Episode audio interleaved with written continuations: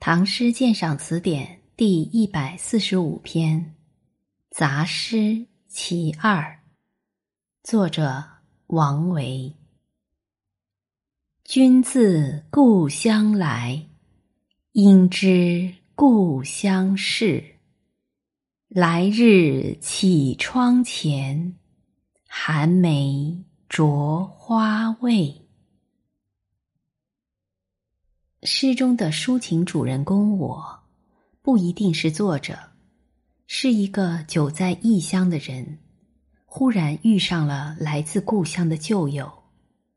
首先激起的自然是强烈的相思，是急于了解故乡风物人事的心情。开头两句正是以一种不加修饰。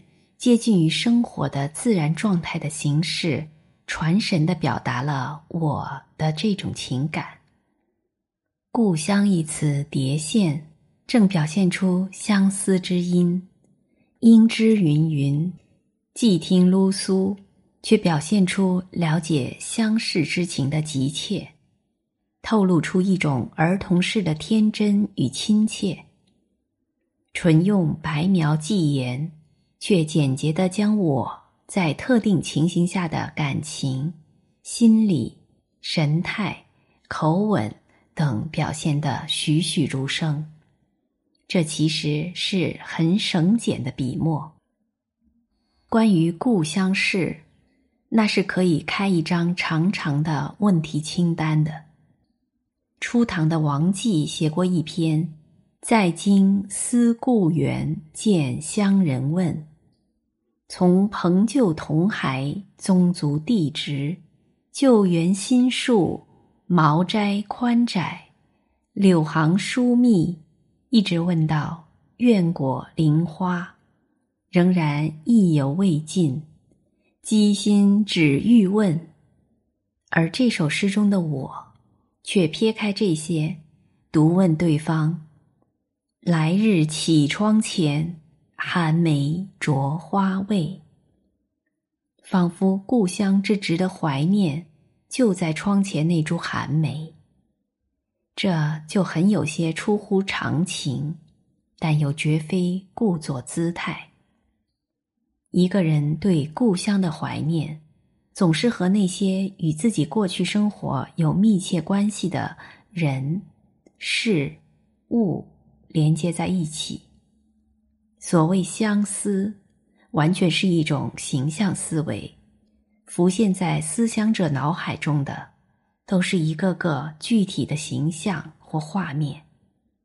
故乡的亲朋故旧、山川景物、风土人情，都值得怀念。但引起亲切怀想的，有时往往是一些看来很平常、很细小的情事。这窗前的寒梅便是一例，它可能蕴含着当年家居生活亲切有趣的情事。因此，这株寒梅就不再是一般的自然物，而成了故乡的一种象征。它已经被诗化、典型化了，因此这株寒梅也自然成了我的思乡之情的。集中寄托。从这个意义上去理解，“独问寒梅着花未”是完全符合生活逻辑的。古代诗歌中常有这种质朴平淡而诗味浓郁的作品，它质朴到似乎不用任何技巧，实际上却包含着最高级的技巧。像这首诗中的。独问寒梅，就不妨看成一种通过特殊体现一般的典型化技巧，而这种技巧却是用一种平淡质朴的如叙家常的形式来体现的。这正是所谓寓巧于朴。王继的那首《在京思故园，见乡人问》，朴质的程度也许超过这首诗。